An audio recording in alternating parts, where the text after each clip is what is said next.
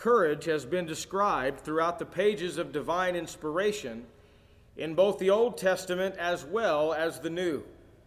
Here in our text, we find that God, in the beginning of the chapter, is telling Joshua that his servant Moses is dead. He tells Joshua that as a result, it is he that must arise and go over this Jordan. In verse number two, he tells him that thou and all this people unto the land which I do give to them, even to the children of Israel. And you remember that God further tells him that every place that the sole of his foot shall tread upon, that he has given unto him as he had said unto Moses. And you remember that there was a reason for that, uh, the reason that Joshua should have courage or take courage was because of the three great assurances that God gave him. He said, As I was with Moses, number one, I will be with thee. He said, Secondly, I will not fail thee. And thirdly, nor will I forsake thee. And so as a result, God tells him to be of good courage. We find also another example when there is a exhortation or an exhorted time when Joshua did the very same thing with reference to giving that exhortation for courage. We find that Joshua before his death called for all Israel for all the elders and heads and judges and officers, and said, I am old and stricken in age. And you remember, he tells them that they have seen all that the Lord hath done unto all these nations because of them. In fact, he tells them that the Lord your God hath fought for you.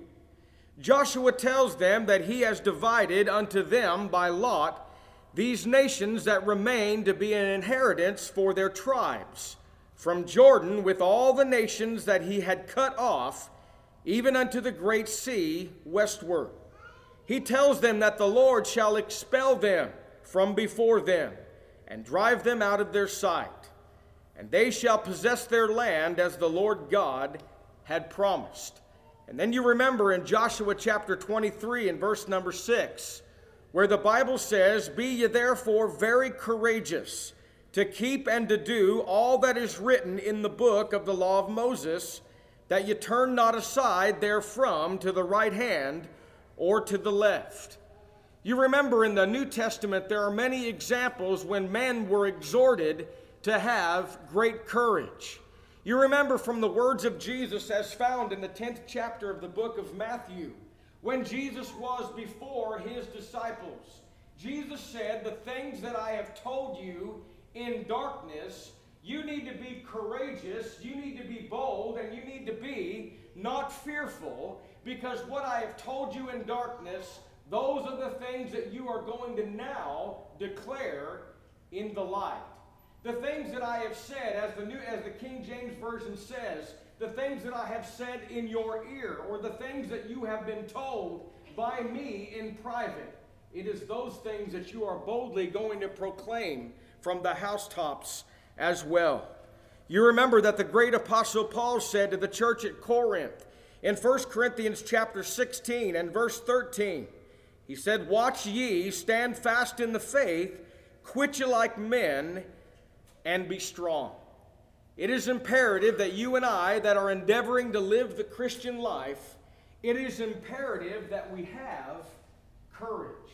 If we are living our life in such a way that we feel as though we don't need courage, then it's time to take a retrospective view inside our life and take a good glance at the things that we do, the things that we stand for, the things that we proclaim, the people we hang out with, the things that we say from day to day, the hobbies that we endeavor to participate in, we need to look at those things because a Christian is to be different. And if we are going to be different in a world that is around us that is corrupt, it must take courage in our life to stand for that which is right. I want to notice with you a few things that is makes it necessary for you and I to have courage. Number one, when you and I are in the minority, it takes great courage. I realize that the world says that there's strength in numbers. I realize that the majority of the people want to follow after the majority because it is easy to do so. Let me just say this it is not difficult if I am going to live my life and I am going to travel along the path of least resistance. It takes no courage whatsoever for me to do that. When I follow along by way of the majority, it takes no courage because I am not set apart. I am not different from another. So that's an easy lifestyle. That is an easy decision. That indeed is an easy choice in my life for the things that I do. Let me just say this that there very well may be strength in numbers with reference to worldly and secular things, but not according to spiritual things, so says the Word of God.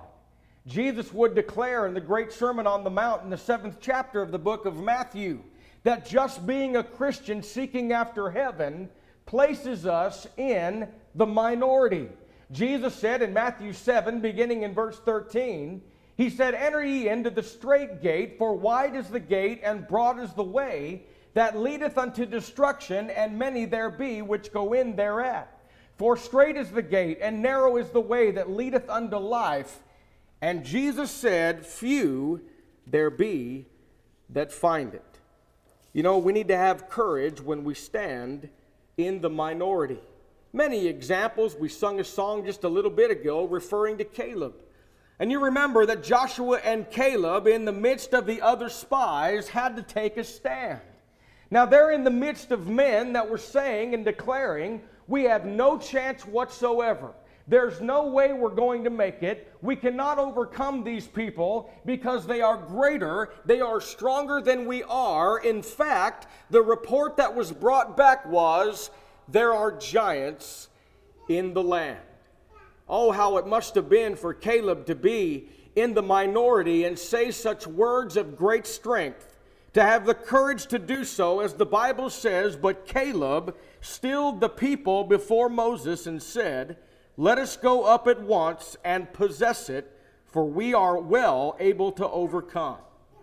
You know, not only are there many other examples in the Bible concerning those individuals who had to show courage in the minority, but there are also evidences in God's Word when God chose the minority to fulfill His will and fulfill His purpose.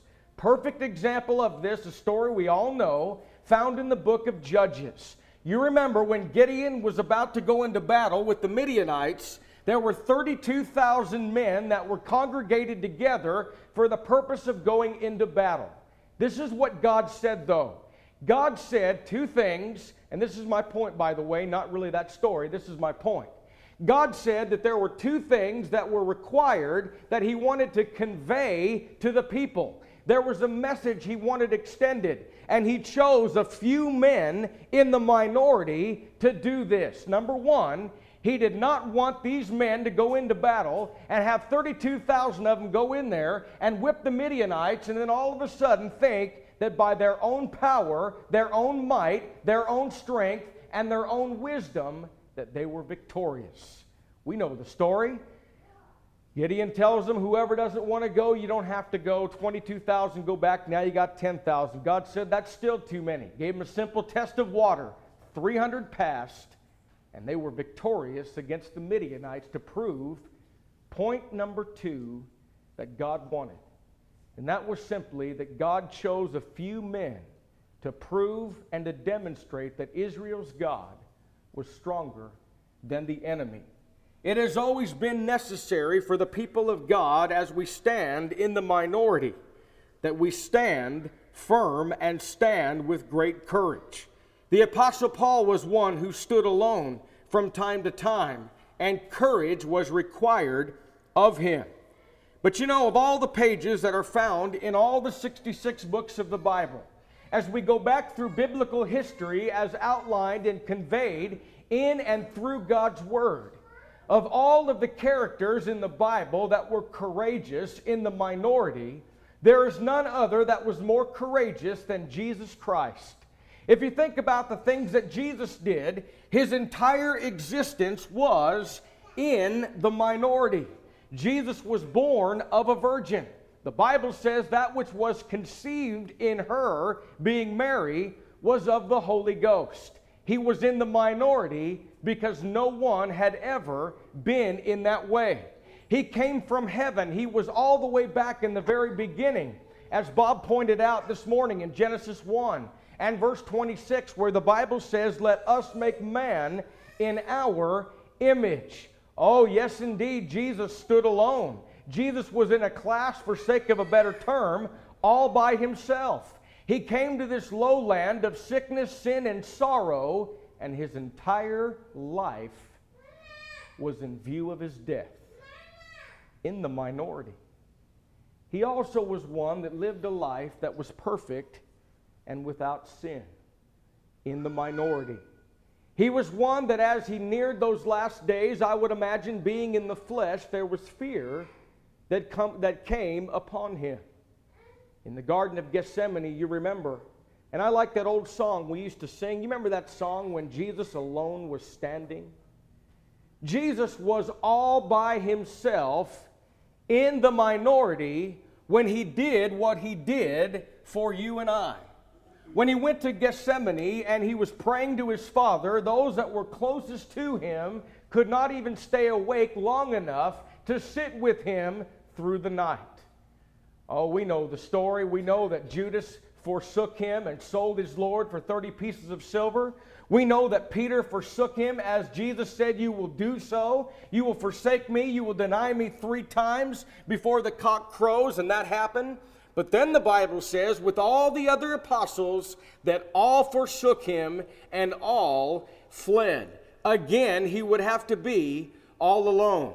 And then he stands before that ridiculous mock trial. He was scourged and beaten and spit in his face and a crown of thorns on his head, and yet he opened not his mouth with great courage. You ever stop to consider when Jesus was on that cross for six hours? as he hung on that cross that just maybe in the flesh that he was, that some temptations might have gone through his mind. This was a, this was a being that is deity, and he was brought down in the flesh. But Jesus knew that he could have called down those legions of angels and put a stop to the whole matter. But he showed great courage. And I'm going to tell you why. Because the greatest amount of courage you can convey is when you are courageous through obedience. Sometimes people say, listen, you've got to be strong now. That's not strength. You've got to be strong and think of number one. You've got to think of yourself. That's not strength. There's more strength in obedience. Jesus was obedient to his Father. He learned obedience by the things that he suffered. He did it all alone in the minority, and he did it for you and me. Remember what one man said one time that courage is doing what you are afraid to do. There is no such thing as courage without fear. There's nothing wrong with fear. The problem is, oftentimes, fear causes us not to do what we know to be right. And when we are faced with that fear, the Bible teaches us that we must have courage and stand strong and stand firm and do that which is right. But you know, secondly, tonight, there's something else that we need to notice, I think. That another time that you and I in our life are going to have to have courage is when we are going through severe temptations. I think it's important, though, that we recognize a couple of things about temptation. First of all, did you know that temptation, or did you realize temptation is not sin. In fact, the Bible teaches us that temptation channeled is a trial of our faith. And when we overcome that trial of our faith and we overcome those temptations that are before us, it is a good thing for us all the way until we stand before the judgment seat of Christ. So the problem is not the temptation, the sin is in the yielding to that temptation. In James chapter 1 and verse 12, the Bible said, Blessed is the man that endureth temptation. For when he is tried, he shall receive the crown of life, which the Lord hath promised to them that love him. Also, we are told that we may have manifold temptations in our life. But in doing so, regardless of what is before us, excuse me, is before us, and we must go through, we must have courage. In 1 Peter chapter 1 and verse 6, the Bible says, Wherein you greatly rejoice, though now for a season, if need be, you are in heaviness through manifold temptations. And I want you to notice verse number 7 that the trial of your faith, being much more precious than that of gold that perisheth, though it be tried with fire, might be found unto praise and honor and glory at the appearing of Jesus Christ. Oh, these trials of our faith, if channeled properly, if we make it through them with courage in our life, they are good for us. But let me just say this, though there's only one way to avoid temptation in our life. There's only one way to escape the temptations that are before us day by day. And the very best way to do that is to completely avoid those circumstances that would present those temptations to us. Far too many times we want to stay just as close as we possibly can to the temptation without sinning. In fact, how many of us, I know I did when I was a younger person, how many of us say, I'm a strong person? I can go along with those folks just because they're sinners doesn't mean I'm going to be. I'm a strong person. I am a Christian. You even sell yourself on the fact that you're letting your light shine among them. No, sir. You are participating in their evil deeds. I'm going to tell you something. If you're living your life like that, if you're living your life that close to the line, you are going to fail. Don't take my word for it, though. Let's look at what the Bible says and notice what these words Proverbs chapter 1, beginning in verse 10. My son, if sinners entice thee, consent thou not. If they say, Come with us, let us lay wait for blood, let us lurk privily for the innocent without cause. Let us swallow them up alive as the grave, and whole as those that go down into the pit. We shall find all precious substance. We shall fill our houses with spoil. Cast in thy lot among us. Let us all have one purse. Notice, my son, walk not thou in the way with them. Refrain thy foot from their path. In other words, do not go down the path of the wicked. In the fourth chapter of the book of Proverbs, beginning in verse 14, it says there, Enter not into the path of the wicked, and go not into the way of the evil man. Notice what he says there avoid it, pass not by it, turn from it, and pass away. You know how you beat the devil? Just like that. You know how you make sure you don't give in to those temptations that are before you that are your weaknesses? You do that. You turn from it. You get away from it. You don't look at it. You don't walk in the midst of it. You turn yourself as fast as you possibly can and you run as fast as you can away from it. That is how you endure temptations in your life.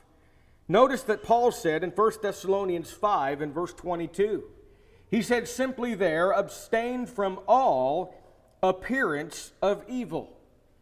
Have you recognized lately that the devil is in constant battle with you every day you live for your greatest possession? You know, the devil wants your soul. It's going to be awful in Gehenna hell for the devil. It's prepared for him and his angels. And that's where the devil's going. So misery loves company, as they say. The devil wants to take just as many people with him as he possibly can because I'll tell you, there's no hope for the devil. That's where he's going. So every day of our life, the devil is in constant battle with us for the greatest possession that we have and ever will have in all the days of our life, and that is for our soul. In this battle, if we willingly approach sin, we tempt and give place to the devil.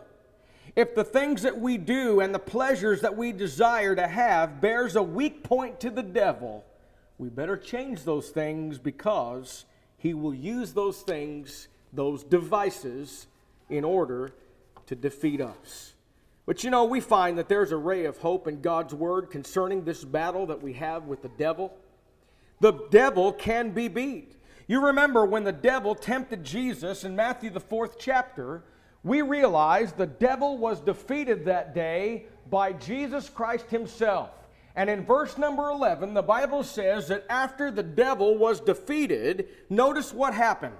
He left him, and behold, angels came and ministered unto him. But in order to defeat him, we must do the things that are outlined in James 4 and verse 7. Have you ever stopped to really look at James 4 and 7? It seems like it's just too simple, but it's very much misunderstood today. Let me break it down for you. There's a promise in James 4 and 7 that the devil will leave us alone, but that promise, like other promises that God gives us, is conditioned upon two conditions. There are two things that must happen before the devil will leave us alone. And notice, those two things are what you and I have to do. In other words, if we look at that verse of Scripture and we notice the conditions that are described there, then we know beyond a shadow of a doubt that if we do not do those two conditions, and the promise that the Bible tells us about the devil leaving us alone will never happen. Here's the, here's the conditions. James 4 and 7 says, Submit yourself, therefore, unto God. That is first. How many people, though, say, Well, I know I'm struggling in this or that or the other thing. I know I'm having problems with temptations and sinful things.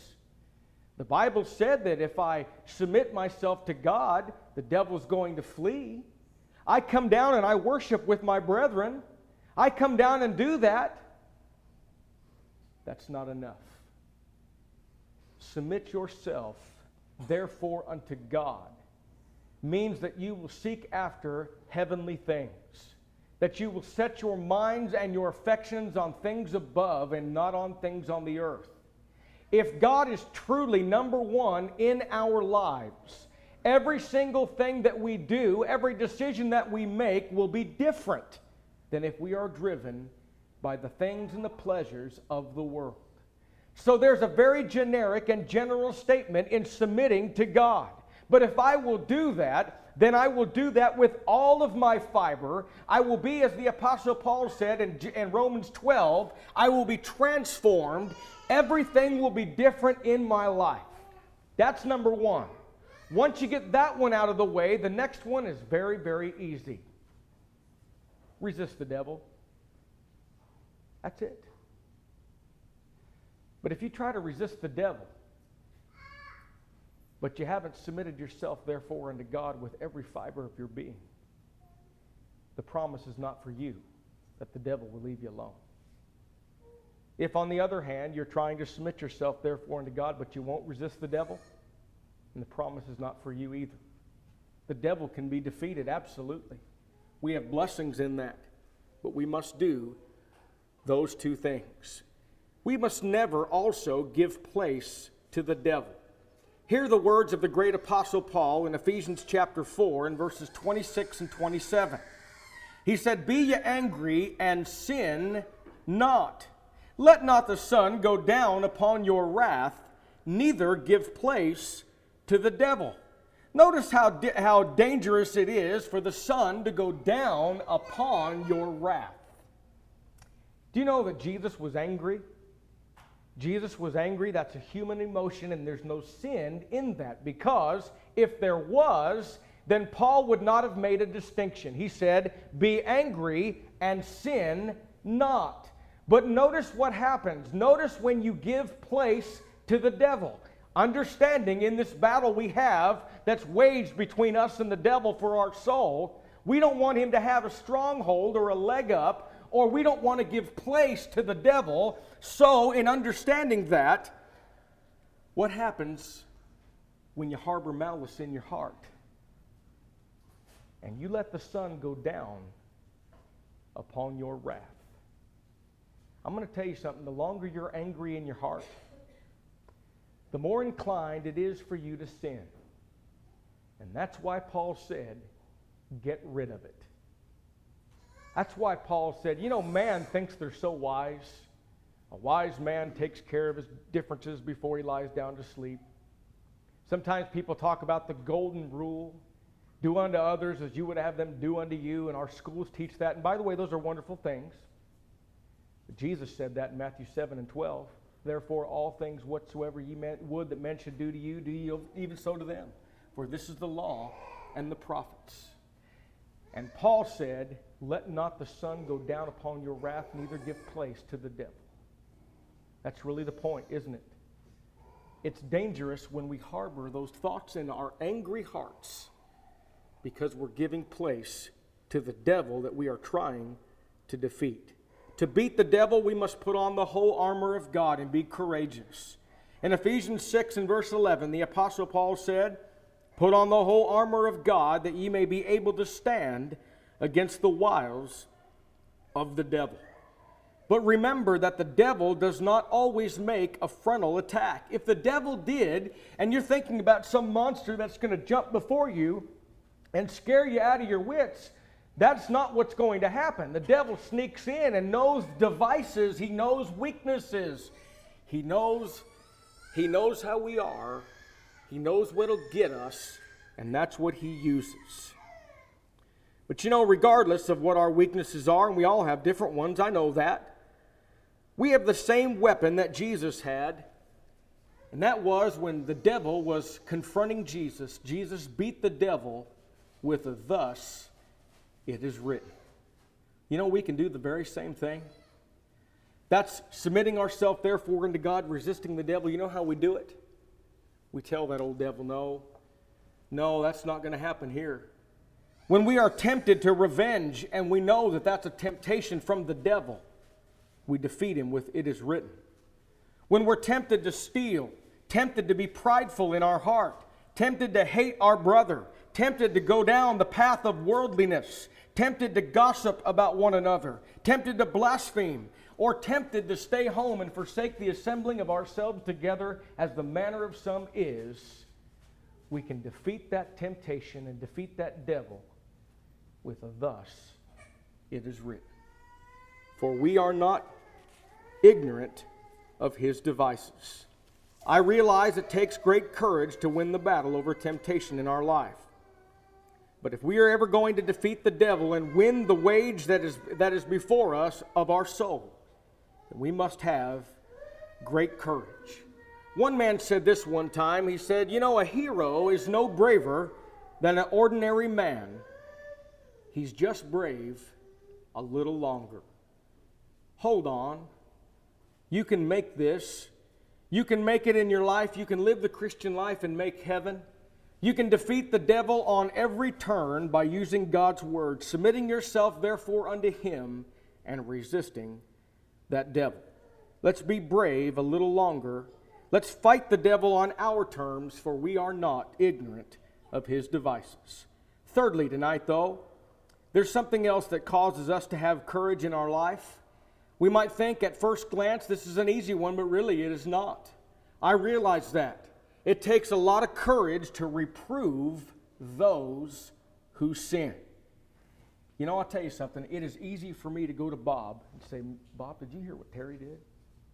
Man, Terry's doing this, that, and the other. Or go to Brent and say, Did you hear about Ryan? That's easy to do. You know what's harder? To lovingly go to the brother that erred and lovingly rebuke him. That is much more difficult, and that takes great courage. In Luke chapter 17 and verse 3, Jesus said, Take heed unto yourselves. If thy brother trespass against thee, rebuke him. If he repent, forgive him. You know, there are examples throughout all the Bible about this. I'll notice a couple of New Testament examples with you. You remember when Philip was preaching to those at Samaria, There was a man named Simon there. This was a sinful man. But Simon obeys the gospel. He hears the words and the glad, the glad words of the kingdom. And he obeys the gospel. He's baptized for the remission of his sins. Philip the evangelist now is done, so they sent for Peter and John to come back to impart spiritual gifts on those and leave those there to confirm God's word after the evangelist left. And all of a sudden, the devil knew in his devices how to get old Simon. All he knew. He was fighting to get him back from the moment he was baptized.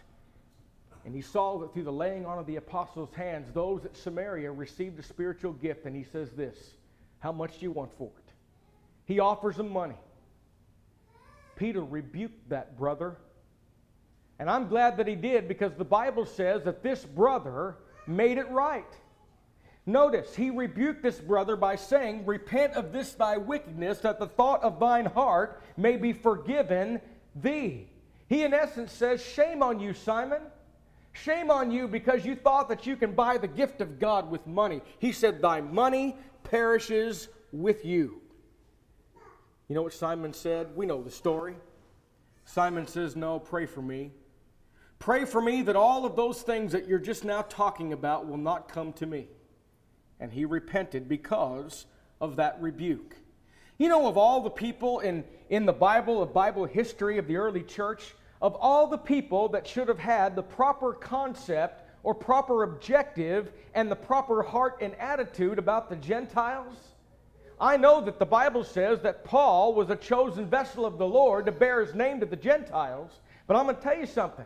The one, the individual, the one apostle that should have known better was Peter. Peter got the vision in Acts, in Acts 10, and Peter was involved when the Holy Spirit came to the household of Cornelius, and even the words of Peter himself when he said, How can we forbid water when they've received the Holy Spirit the same as we, Jews, did too? Oh, he should have known better. But Galatians 2 11 through 13, you know what happened? For fear of the Jews, Peter wouldn't eat with those Gentiles. Paul rebuked him.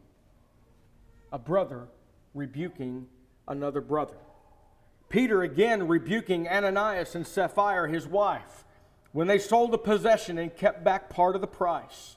In Acts chapter 5 and verse 3, Peter says, Why hath Satan filled thine heart to lie to the Holy Ghost and keep back part of the land? You see, all of these examples are examples of individuals who were members of the body of Christ and who stumbled and were in need of a rebuke. And very fortunate, there was always someone there among God's people to do that very thing. Finally, tonight, though, it takes great courage when you preach the truth under persecution. You know, when I say this, I'm not making this exclusive to a preacher, and I'm not making this exclusive to just one who teaches publicly. I'm talking about it takes great courage to teach the truth in the face of opposition and persecution. Now, I will say this we don't know what it's like to be truly persecuted like those of old. We don't know what that's like at all. But there is certain persecution, I would imagine. I know this. There may not be persecution, but there's opposition. There's opposition all around us. It takes courage to rise up and speak the truth in times like those. But that's when it takes courage for the Christian. You know, our feet are the only feet that's going to take the gospel to the world. Our mouth is the only mouth that's going to preach and proclaim the truths that are found in God's Word. Jesus is counting on us to do that. And we must do that even when it is not good for us. You know, it's easy to preach when there's no danger. It's easy for me to stand before you right now, and I could preach just as boldly as I wanted to and just as strong as I wanted to. Still have loving, kind faces and expressions. What if, though? What if we were faced with tremendous opposition that even meant our very lives? Would be, we be so bold? Would I be so bold? Would I preach the same? if I was in the midst of great opposition. The Apostle Paul told a young evangelist, Timothy, that there's going to be times in his life when it will not be convenient. That's what he meant when he said, Preach the word in season and out of season. He also said this reprove, rebuke, and exhort with all long suffering and doctrine. And do that when it's convenient and when it's not. But even if dangers are present, it should not stop us from preaching the truth. And therefore, that takes great courage. I'll just leave you with one more example. And I use this example because this was a man that did this very thing. And I use him as the example in Acts, the seventh chapter, because he was the first one that would die for what he believed. You remember when Stephen was giving his defense? You know, if you think about in your mind's eye the setting, when you think about all the faces that were standing there facing toward Stephen, of how he must have felt inside, how afraid he might have been, we don't know. All we know is, as a human being with human emotions, we would look to that and think, man, I'd be just as scared as can be, even though I stood for the truth. We can assume he had some feelings like that, surely, because he knew what was about to happen. But he stood in their very presence and didn't back off one bit. He boldly preached to them with all the fervor and all the strength and all the conviction he could possibly muster up. He preached the truth in the midst of opposition. He did so with great wisdom as he went back in time to prove and to demonstrate that the God that he served as a Christian was the same God that the children of Israel should have served but disobeyed. He talked of how God had sent a deliverer named Moses and led the children of Israel out of Egyptian bondage. He reminded them too of how their fathers would not obey and how they turned to Aaron and said, Make us gods before us, because we don't know what's happened to Moses. We don't even know where he is. Make us gods before us that we might worship. And we know the story of the golden calf. You know what Stephen said about that? And when they made the calf, they marveled at their workmanship that they made by their own hands. They missed the whole point. They rejected the entire point. In verse 51 of Acts 7, under great opposition, this is what Stephen said. He said, You stiff necked and uncircumcised in heart and ears, you do always resist the Holy Ghost. As your fathers did, so do ye. He asks them, He says, Which of the prophets have not your fathers persecuted? He tells them, You are now the betrayers and the murderers. For you have received the law of this disposition of angels, and you have not kept it. Well, you know, about that time, that was about all they could stand. And the Bible says that they ran onto him and they gnashed on him with their teeth. But then that narrative tells us that Stephen, being full of the Holy Ghost, he looks up to heaven. And then he says this. He says, For I have seen and I have saw up into heaven. I have seen heaven opened and I have seen Jesus. He calls him the Son of Man standing on the right hand of God. Well, I'll tell you, if there was any ounce left of restraint, it was gone now. And they rushed on him and they pulled him outside the city and they stoned him to death.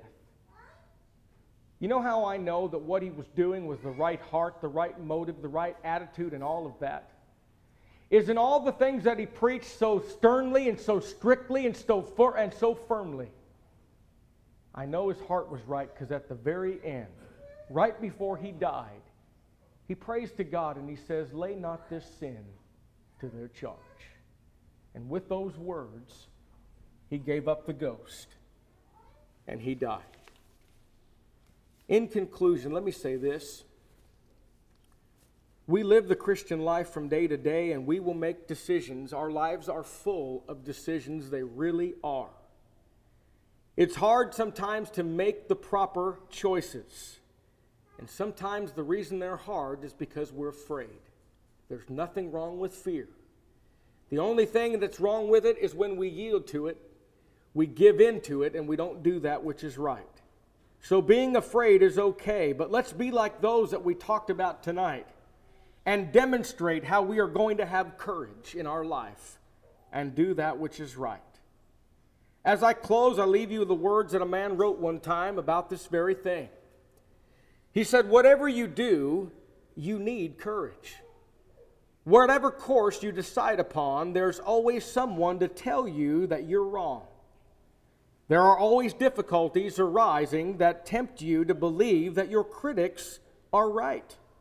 To map out a course of action that follows to the very end requires some of the courage that a soldier needs. You see, peace has its victories, but it takes brave men and women to win them. We thank you for listening to our podcast put on by the Church of Christ at 2215 Planz Road in Bakersfield. If you would like any additional information, or you would like to receive a free Bible correspondence course by mail, please email us at info at churchofchristbakersfield.com. Our service times are Sundays at 10:30 a.m. and 5 p.m. and Wednesdays at 7:30 p.m. Please make plans to join us. We would love for you to be our honored guest.